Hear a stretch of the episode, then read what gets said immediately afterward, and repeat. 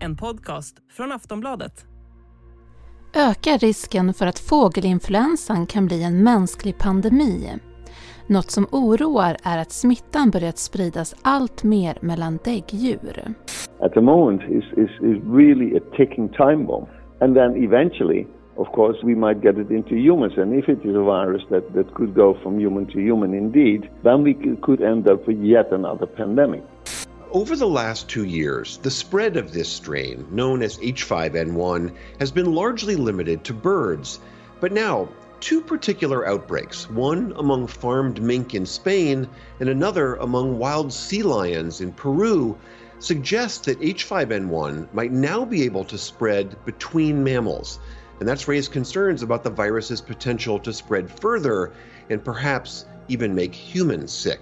This baby sea lion was a reluctant participant in a recent nasal swab test in Peru, where more than 700 sea lions have died of bird flu. Kan nästa mänskliga pandemi bli fågelinfluensan och hur stor är risken för det?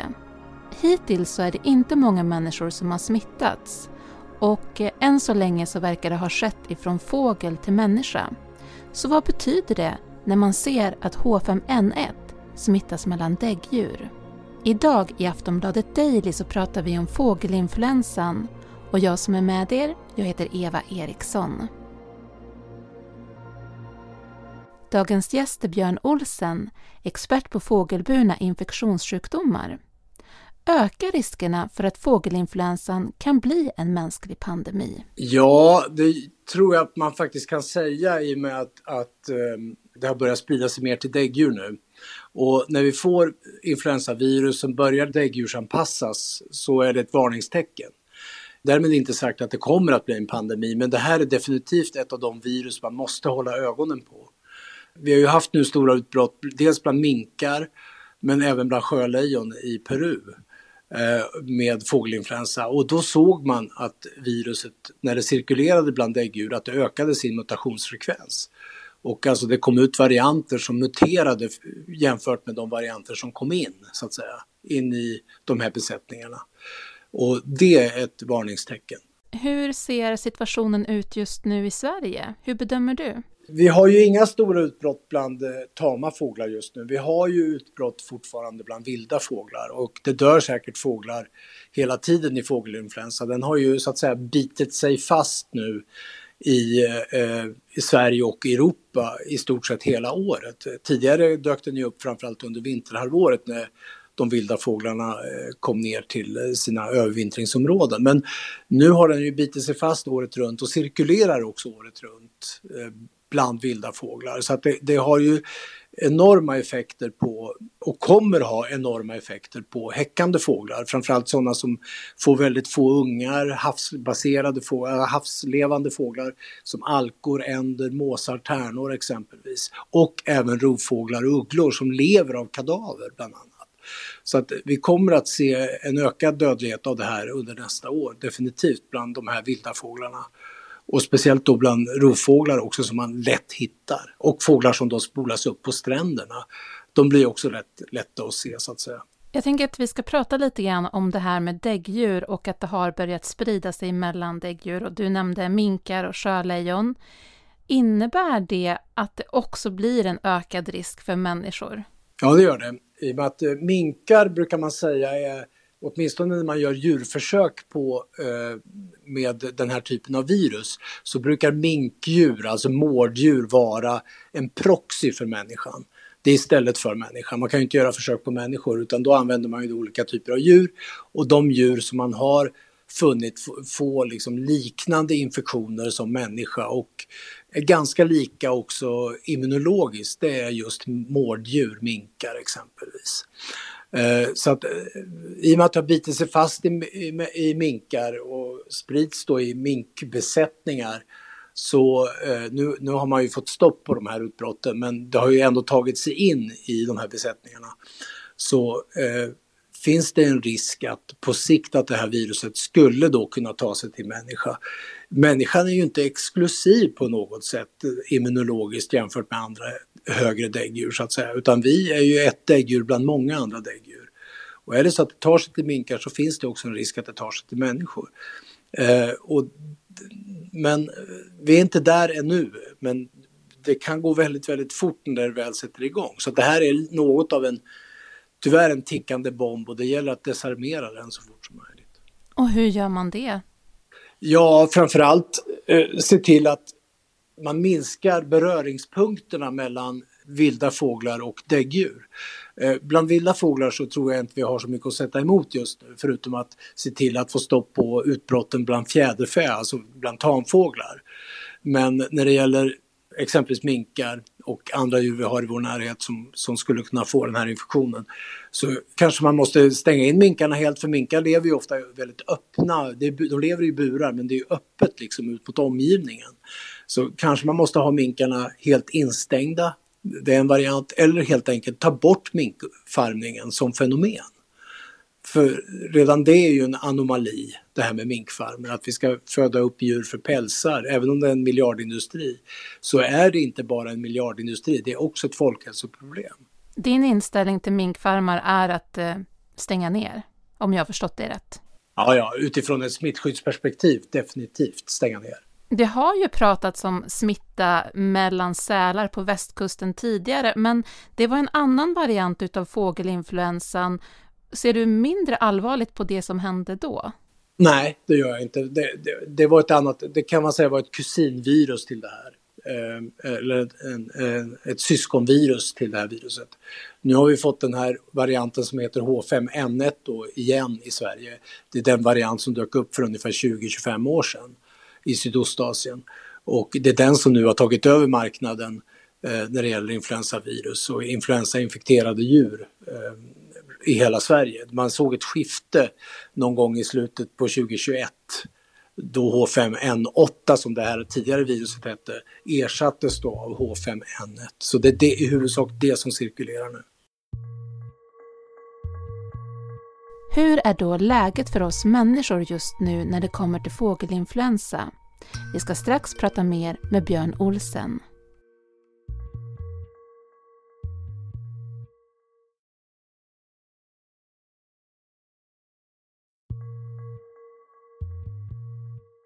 Just nu så verkar det ju vara till människors fördel. Det är inte många som har blivit smittade ändå. Ja, det kan man säga. Man kan säga att det är väl ungefär tusen personer som har blivit smittade i världen eh, totalt va? och av dem så har ungefär hälften dött av det här viruset. Så att det, det, har ju en extremt hög dödlighet i den form det är idag. För den form den är idag, det viruset respekterar inte kan vi säga, eh, eh, organgränser. Den slår mot alla organ i kroppen, inklusive hjärnan. Eh, vi, alla organ, lever, njurar, allting slås ut.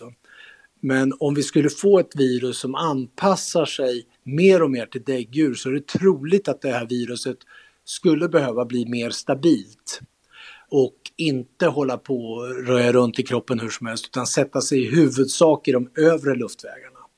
Alltså ungefär som coronaviruset gör just nu, att det sitter i de övre luftvägarna och inte ner i de nedre luftvägarna utan binda sig, bli mer stabilt och eh, mer, eh, ska vi säga, mindre känsligt för höga temperaturer eh, eller låga temperaturer för att vi har ju en helt annan temperatur i våra luftvägar än vad exempelvis fåglar har. De, de ligger 3-4 eh, grader över oss i, i temperatur.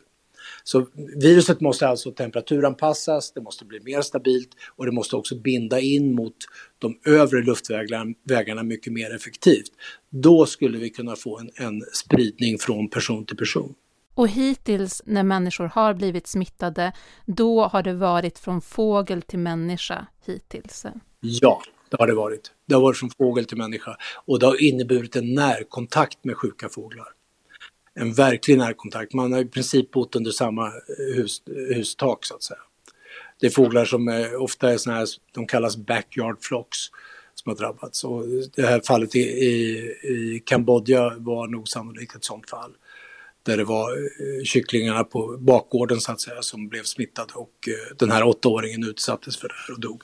Är det någonting som du ser behövs eh, att göras förebyggande för att undvika att det blir då en potentiell smitta som uppstår hos människor? Ja, ska vi förebygga det så måste vi ju på något sätt eh, få stopp på viruset, eh, framförallt bland däggdjur. Och då är det som jag sa, minkfarmerna måste bort.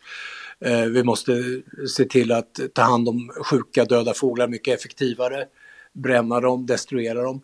Vi måste dessutom se till att när vi får utbrott bland fjäderfä att de sjuka och döda fåglarna destrueras, alltså att de inte kastas ut på åkrarna så det kan spridas bland vilda fåglar utan man måste verkligen bränna de här eller gräva, djup, gräva ner dem djupt. Eh, så att det, det, blir liksom masslakter egentligen.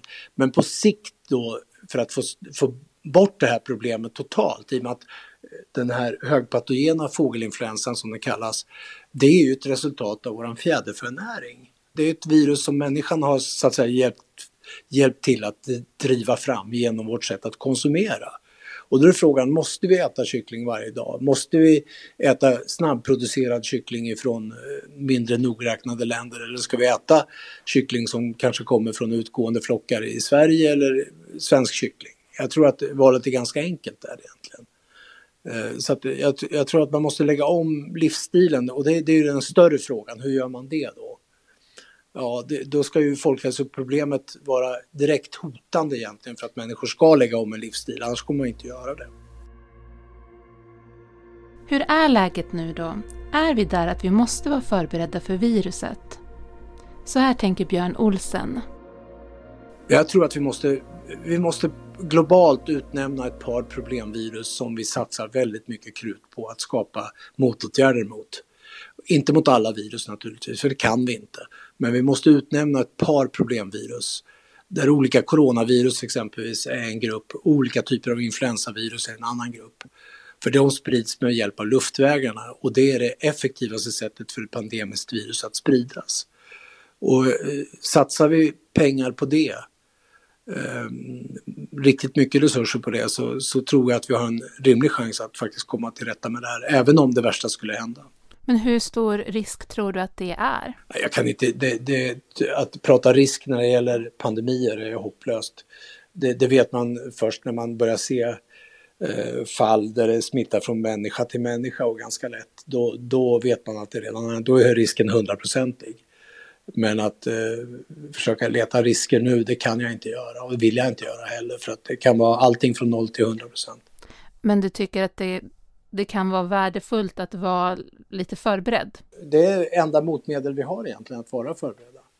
Och se till att stoppa det så tidigt som möjligt. Det är det enda motmedel vi har. Och att få en slags global konsensus kring det här. Från WHOs sida säger man att man övervakar det här, man, man spanar noga på det, men det räcker inte. Hur skulle du vilja sammanfatta hur det ser ut med vaccin just nu? Vaccin när det gäller det här viruset finns inte. Det finns för, mot fågelinfluensa för fåglar, för fjäderfä. Men det har man sett att den vaccinationen driver bara på mutationerna. Så det är inte så särskilt lyckat koncept. Eh, när det gäller humanvaccin så finns det inga sådana. Om du vill sammanfatta läget i stort, hur det ser ut just nu, hur skulle du vilja beskriva det hela?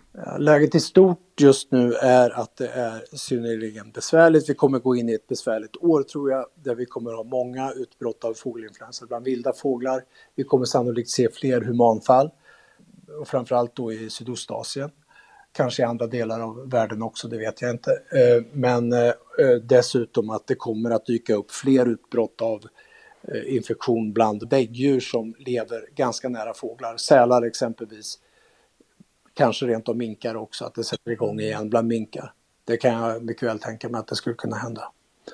Det, det, är så och det har bitit sig fast på flera kontinenter nu. Vi har det i Asien, vi har viruset i Europa, vi har det i delar av Afrika, vi har det i Nordamerika och i Sydamerika och det cirkulerar året runt nu, vilket gör det hela mycket mer svårövervakat, mycket mer problematiskt.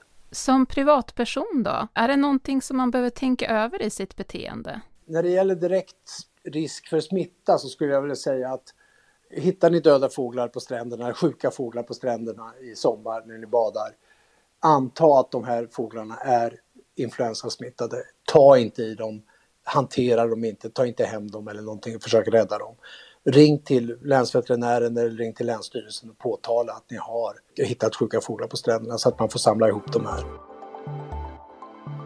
Det sa dagens gäst som är Björn Olsen, expert på fågelburna infektionssjukdomar. Du har lyssnat på Aftonbladet Daily. Jag heter Eva Eriksson och vi hörs snart igen.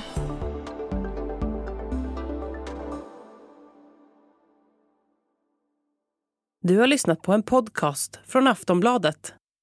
Ansvarig utgivare är Lena K Samuelsson.